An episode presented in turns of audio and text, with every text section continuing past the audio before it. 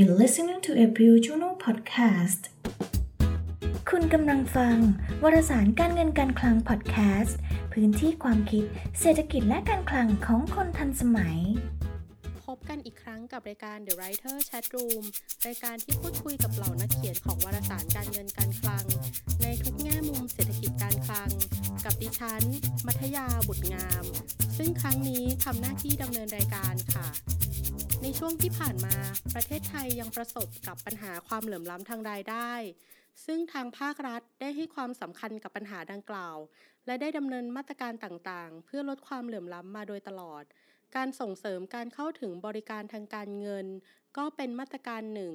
ที่สามารถช่วยลดความเหลื่อมล้ำได้ โดยเฉพาะการเข้าถึงบริการทางการเงินในระบบ วันนี้เราจะมาพูดถึงผู้ให้บริการทางการเงินประเภทหนึ่ง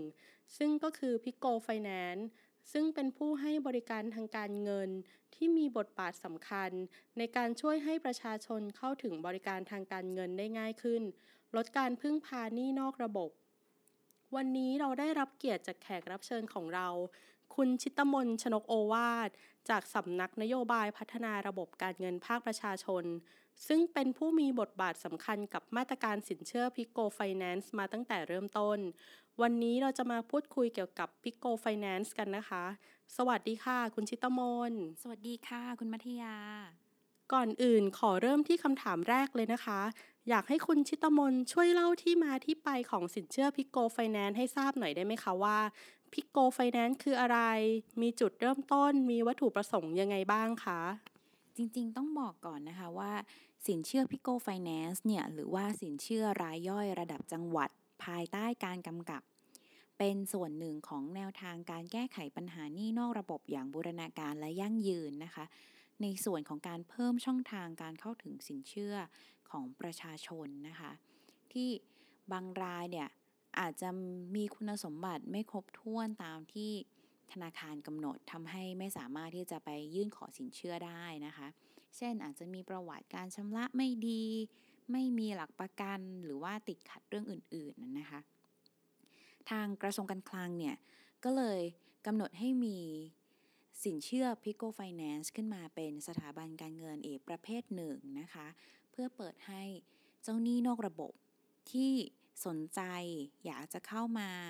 ประกอบธุรกิจให้ถูกต้องตามกฎหมายเนี่ยสามารถที่จะเข้ามาขออนุญาตแล้วก็เข้ามาอยู่ในระบบได้ โดยที่ยื่นคำขออนุญาตผ่านสำนักงานเศรษฐกิจการคลังค่ะ โอ้ยอย่างนี้สะดวกเลยนะคะ สามารถยื่นขออนุญาตผ่านสำนักงานเศรษฐกิจการคลังกระทรวงการคลังได้เลย แต่ทราบมาว่าสินเชื่อพิโกไฟแนนซ์ให้บริการจำกัดพื้นที่ในจังหวัดนั้นๆ ใช่ไหมคะ แสดงว่าถ้านอกเขตพื้นที่จังหวัดนั้น ก็จะไม่สามารถใช้บริการได้เลย อันนี้ดิฉันเข้าใจถูกหรือเปล่าคะออต้องขอเรียนอย่างนี้นะคะว่าสินเชื่อ Pico Finance เนี่ยเราออกแบบมาในลักษณะของสินเชื่อท้องถิ่นนะคะ สินเชื่อท้องถิ่นคืออะไร คือเรามองว่าตัวกลุ่มเป้าหมาย หรือกลุ่มลูกค้าของสินเชื่อ Pico Finance เนี่ยอาจจะเป็นคนที่ไปไม่ถึงคุณสมบัติไม่ถึงที่จะยื่นกู้กับแบงก์ถูกไหมคะ เพราะฉะนั้นเนี่ยเขาอาจจะมีประวัติทางการเงินที่ไม่ดี เราก็เลยมองว่า คนที่จะสามารถให้สินเชื่อกับลูกค้าเหล่านี้ได้เนี่ยจะต้องเป็นคนที่อยู่ในพื้นที่เดียวกัน อยู่ในวงสังคมเดียวกัน เช่นเเจ้าหนี้ก็อยู่ตลาดตืดๆตัวลูกหนี้ก็อยู่ก็เป็นพ่อค้าแม่ค้าเนี่ยอยู่ในตลาดนี้เหมือนกัน เขาก็จะเจอกันเขาอยู่ในวงสังคมเดียวกัน เขาก็จะเห็นข้อมูลอื่นๆ ที่จะสามารถนำมาซับพอร์ตเป็นข้อมูลประกอบการตัดสินใจในการที่จะให้หรือไม่ให้สินเชื่อได้ ทีเนี้ยข้อกำหนดที่สำคัญอย่างหนึ่งเนี่ยเราก็เลยกำหนดว่า ถ้าผู้ประกอบธุรกิจเนี่ยมีสำนักงานใหญ่ ตั้งอยู่จังหวัดอะไร ก็ให้บริการได้เฉพาะในจังหวัดนั้นเท่านั้น เช่น บริษัท A มีสำนักงานใหญ่ตั้งอยู่ที่จังหวัดสมุทรปราการ บริษัท A เนี่ยจะมีสาขาที่ไหนบ้างไม่รู้ แต่ให้บริการสินเชื่อพิโกไฟแนนซ์ได้เฉพาะสาขาที่อยู่ในจังหวัดสมุทรปราการ เท่านั้นนะคะ ต่อให้จะมีสาขาอยู่ที่สมุทรสาคร สมุทรสงคราม กรุงเทพ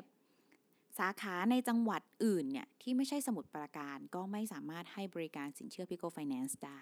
นะคะ ทีนี้ในแง่ของลูกค้า ตัวลูกค้าเองเนี่ยก็จะต้องเป็นคนที่มีภูมิลำเนาหรือว่าถิ่นที่อยู่ในจังหวัดเดียวกัน ก็คือในกรณีนี้ก็คือลูกค้าต้องเป็นคนสมุดประการเหมือนกัน ถึงจะกู้กันได้ จะเป็นคนที่มีทะเบียนบ้านมีที่อยู่ในเลขบัตรประชาชนที่สมุดประการ หรือว่าเป็นคนที่ย้ายตัวเองมาทำงานอยู่ที่สมุดประการอยู่เป็นหลักเป็นแหล่ง มีหลักฐานเชื่อได้ว่า เขาทำงานอยู่ที่จังหวัดนี้จริง ก็สามตัวผู้ประกอบธุรกิจสินเชื่อพิโกไฟแนนซ์เนี่ยก็สามารถที่จะให้สินเชื่อได้ ถ้าอย่างนี้ก็แปลว่า อยู่จังหวัดไหน มีภูมิลำเนาจังหวัดไหนก็สามารถใช้บริการบริษัทพิโคไฟแนนซ์ที่เปิดในจังหวัดนั้นได้เลยใช่ไหมคะ ใช่ค่ะ จากการพูดคุยข้างต้น คิดว่าท่านผู้ฟังก็พอจะรู้จักสินเชื่อพิโกไฟแนนซ์ไปเบื้องต้นแล้วนะคะ ซึ่งน่าจะเป็นประโยชน์สำหรับผู้ที่สนใจ หรือผู้ที่มี demand มีความต้องการขอสินเชื่อพิโกไฟแนนซ์ค่อนข้างมากเลยทีเดียว ต่อไปเราจะมาทำความเข้าใจเกี่ยวกับการประกอบธุรกิจสินเชื่อพิโกไฟแนนซ์หรือทางด้าน supply นะคะว่า การจะมาเป็นผู้ประกอบการธุรกิจสินเชื่อพิโกไฟแนนซ์จะต้องมีขั้นตอนอะไรบ้าง มีหลักเกณฑ์ในการประกอบธุรกิจยังไง เราจะมาคุยรายละเอียดตรงนี้กันนะคะ คุณชิตมนคะการยื่นขออนุญาตประกอบธุรกิจ สินเชื่อพิโกไฟแนนซ์ต้องดำเนินการหรือมีขั้นตอนยังไงบ้างคะก็ก่อนอื่นนะคะ ผู้ที่จะยื่นคำขออนุญาตกับสสคได้นะคะ จะต้องเป็นนิติบุคคล นะคะ จะอาจจะรูปบริษัทหรือว่ารูปห้างหุ้นส่วนจำกัดก็ได้นะคะ โดยที่มีทุนจดทะเบียนชำระแล้ว หรือว่าส่วนของผู้เป็นหุ้นส่วนเนี่ยไม่ต่ำกว่า 5 ล้านบาทนะคะ แล้วก็เตรียมเอกสารหลักฐานที่เกี่ยวข้องเนี่ยประมาณ 13 รายการ ก็อาจจะต้องขออนุญาตนะคะ ผู้ที่สนใจเข้าไปดูรายละเอียดตรงนี้เพิ่มเติมที่ w w w 1359 go.th นะคะ ซึ่งในหน้าเว็บไซต์เราก็จะมีตัวแบบยื่นคำขออนุญาตนะคะ มีรายละเอียด ตัวเอกสารที่จำเป็นต้องใช้ แล้วก็มีการให้ข้อมูลอื่นๆ อยู่ในนั้นทั้งหมดนะคะ ก็สามารถที่จะเข้าไปศึกษารายละเอียด แล้วก็จัดเตรียมเอกสารตามลิสต์รายการนะคะ ทั้งนี้เนี่ยก็อย่าลืมเซ็นชื่อประทับตาให้ครบถ้วนนะคะ กรณีไม่สะดวกมาเอง อยากทำอยากมอบอำนาจก็สามารถทำได้นะคะทำหนังสือมอบอำนาจ ติดอากรสแตมให้ครบถ้วนนะคะ หลังจากที่จัดเตรียมเอกสารเสร็จแล้ว ครบถ้วนทุกรายการ ก็สามารถที่จะนำมายื่นด้วยตนเองที่สำนักนโยบายพัฒนาระบบการเงินภาคประชาชนสำนักงานเศรษฐกิจการคลังนะคะ ตั้งอยู่ที่เเลขที่ 73 อาคารธุรกิจบัณฑิตชั้น 4 นะคะ ถนนพระรามที่ 6 เขตพญาไทกรุงเทพนะคะ หรือกรณีที่อยู่ต่างจังหวัดไม่สะดวกเดินทางนะคะ ก็สามารถที่จะยื่นเอกสารผ่านสำนักงานคลังจังหวัด หรือว่าสาขาของธนาคารอมสิน แล้วก็ธนาคารเพื่อการเกษตรและสหกรณ์การเกษตร ได้ทุกสาขาเลยทั่วประเทศนะคะ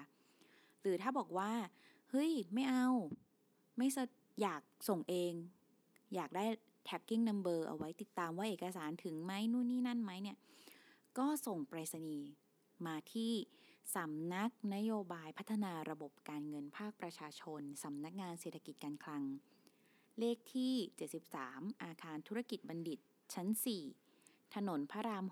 6 เขตพญาไทกรุงเทพมหานคร 10400 ส่งมาได้ด้วยตัวเองโดยตรงได้เลยนะคะ หลังจากที่สสคได้รับเอกสารแล้วเนี่ยเราก็จะมา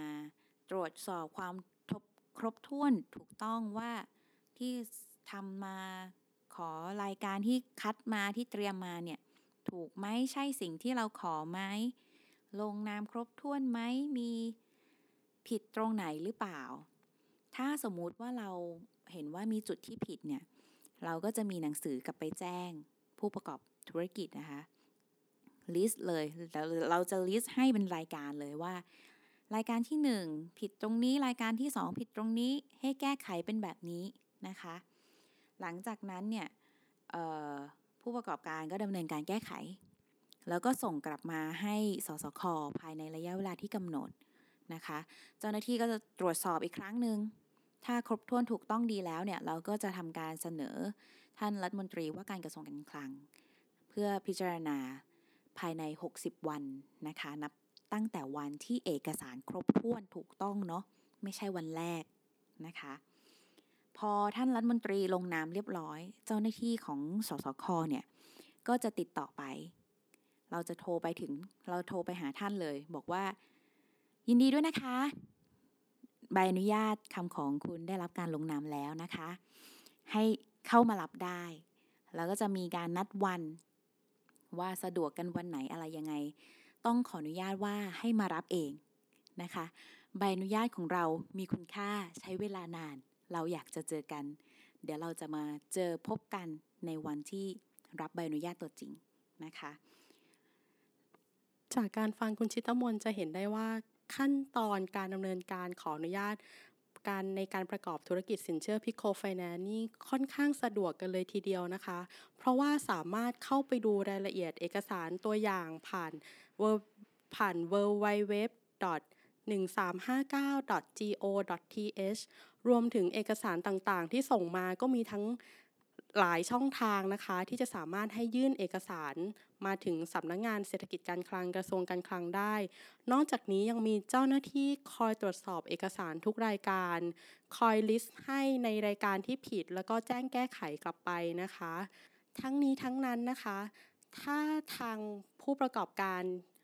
แก้ไขเอกสาร และส่งเอกสารที่ถูกต้องครบถ้วนมายังกระทรวงการคลังเรียบร้อยแล้ว เจ้าหน้าที่กระทรวงการคลังก็จะตรวจสอบอีกรอบ เมื่อพบว่าครบถ้วนและถูกต้องแล้ว ก็จะเสนอรัฐมนตรีกระทรวงการคลังลงนามในใบอนุญาต ภายใน 60 วัน นับแต่วันที่ผู้ประกอบการส่งเอกสารหลักฐานที่ถูกต้องครบถ้วนมาแล้ว หลังจากที่รัฐมนตรีลงนามแล้วเราก็จะมีเจ้าหน้าที่กระทรวงการคลังนะคะ โทรแจ้งท่านหรือติดหรือมีช่องทางติดต่อท่าน เพื่อให้มารับใบประกอบอนุญาตด้วยตัวเอง ที่กระทรวงการคลังเลย ดิฉันเข้าใจถูกต้องใช่ไหมคะ คุณชิตมน เข้าใจถูกต้องแล้วค่ะ งั้นคำถามต่อไปนะคะ อันนี้ก็ค่อนข้างสำคัญมากเลยทีเดียว หลักเกณฑ์ในการประกอบธุรกิจสินเชื่อพิโคไฟแนนซ์มีอะไรบ้างคะจริงๆหลักใหญ่ใจความเนี่ยมันไม่ได้มีอะไรมากนะคะ เพราะว่าก็เราก็เข้าใจเนาะว่าคนที่เข้ามาประกอบธุรกิจสินเชื่อพิโกไฟแนนซ์เนี่ยก็เป็น รายเล็กๆ ผู้ประกอบการรายย่อยอาจจะไม่ได้มีระบบไม่ได้มีความเชี่ยวชาญชำนาญ เหมือนกับธนาคารพาณิชย์ทั่วไป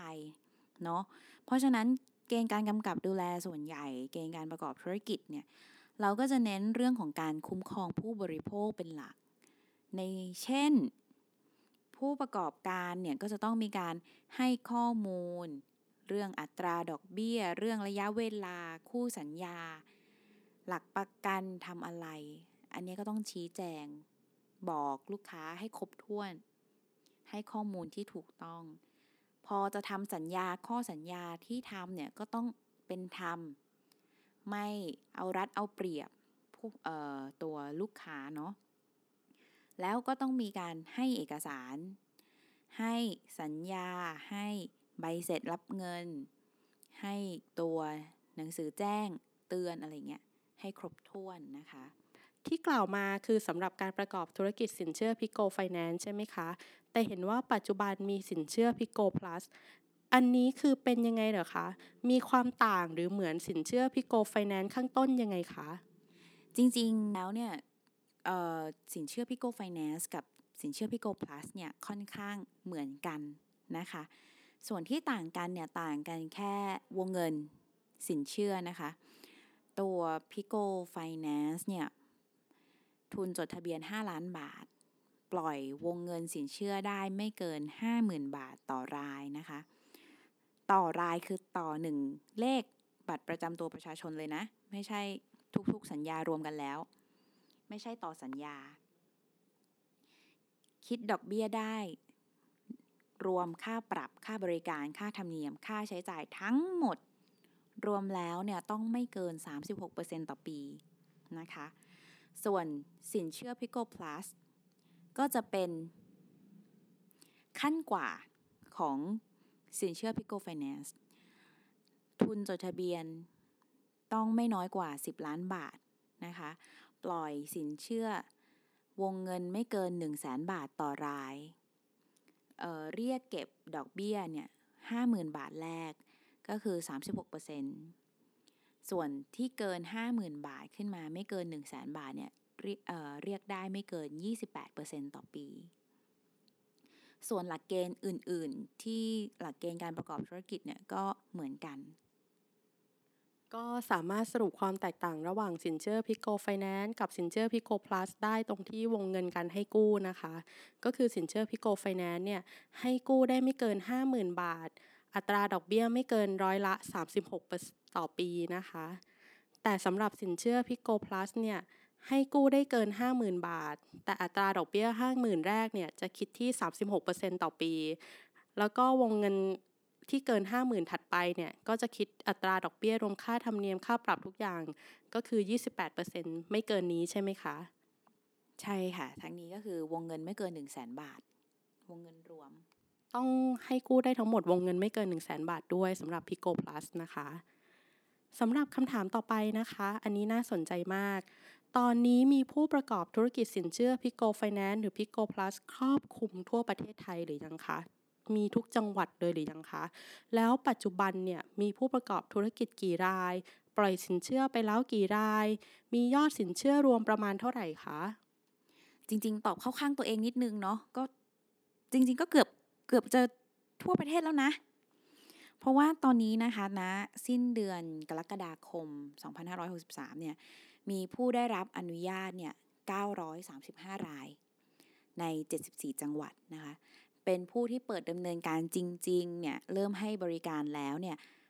825 รายใน 72 จังหวัดนะคะ ก็บางส่วนอาจจะเพิ่งได้รับอนุญาตไปหรือว่าติดช่วงโควิดก็เลย ยังไม่ได้เริ่มเปิดดำเนินการนะคะ ในจังหวัดที่มีผู้ประกอบธุรกิจเยอะเป็นลำดับต้นๆเนี่ยก็จะไม่ค่อยน่าแปลกใจถ้าพูดชื่อจังหวัดมา ก็จะส่วนใหญ่ก็จะเป็นหัวเมืองใหญ่นะคะ จะมีนครราชสีมา กรุงเทพมหานคร แล้วก็ขอนแก่น ส่วนเรื่องของสถิติการให้สินเชื่อเนี่ยที่ผ่านมานะคะ จนถึงวันที่ 30 มิถุนายน 2563 เนี่ย ก็มียอดสินเชื่ออนุมัติสะสมไปแล้วเนี่ยประมาณ 294,000 กว่าบัญชีนะคะ หรือว่าคิดเป็นวงเงินสินเชื่อประมาณ 7,400 ล้านบาท โดยที่ใน 7,400 เนี่ย เป็นยอดสินเชื่อคงค้างที่ยังมีค้างอยู่เนี่ย ประมาณ 3,000 ล้านบาท เอ่อประมาณหรือว่าประมาณ 134,000 กว่าบัญชี ทีนี้ตัวเลขอีกตัวหนึ่งที่อยากจะนำเสนอนะคะ ก็คือตัวเลข NPL ratio ที่ก็สำคัญสำหรับผู้ประกอบธุรกิจสินเชื่อเนาะซึ่งส่วนใหญ่เนี่ย ถ้าในสถานการณ์ปกติสิน NPL ของธนาคารอะไรเงี้ยก็จะอยู่ประมาณ 3-4% แต่ด้วยความที่ช่วงนี้ก็สถานการณ์ไม่ปกตินิดนึง แล้วก็ประกอบกับว่ากลุ่มลูกค้าของสินเชื่อพิโกไฟแนนซ์เนี่ย ก็จะเป็นกลุ่มที่มีความเสี่ยงค่อนข้างสูงนะคะ อันนี้เราต้องเข้าใจก่อน เพราะว่าเป็นคนที่เข้าไม่ถึงบริการของธนาคารทั่วไปเนาะ NPL ratio ก็จะอยู่ที่ประมาณ 15% 15-16%เพราะฉะนั้นผู้ประกอบการหรือผู้ที่สนใจ ก่อนที่จะตัดสินใจเข้ามาเล่นในตลาดเนี่ย จะต้องทำความเข้าใจกลุ่มลูกค้า คนในพื้นที่ของตัวเองที่จะมาเป็นผู้ใช้บริการก่อน เพื่อลดความเสี่ยงของท่านเองนะคะ จากการพูดคุยข้างต้นนะคะ ก็ทำให้เราได้ทราบหลักเกณฑ์ รวมถึงข้อมูลเชิงสถิติต่างๆ เกี่ยวกับสินเชื่อพิโกไฟแนนซ์และพิโกพลัสนะคะ ว่าผู้ที่สนใจประกอบธุรกิจสินเชื่อพิโกไฟแนนซ์หรือพิโกพลัสจะต้องเตรียมตัวยังไง มีขั้นตอนการดำเนินการยังไง ต้องปฏิบัติตามหลักเกณฑ์ยังไงบ้าง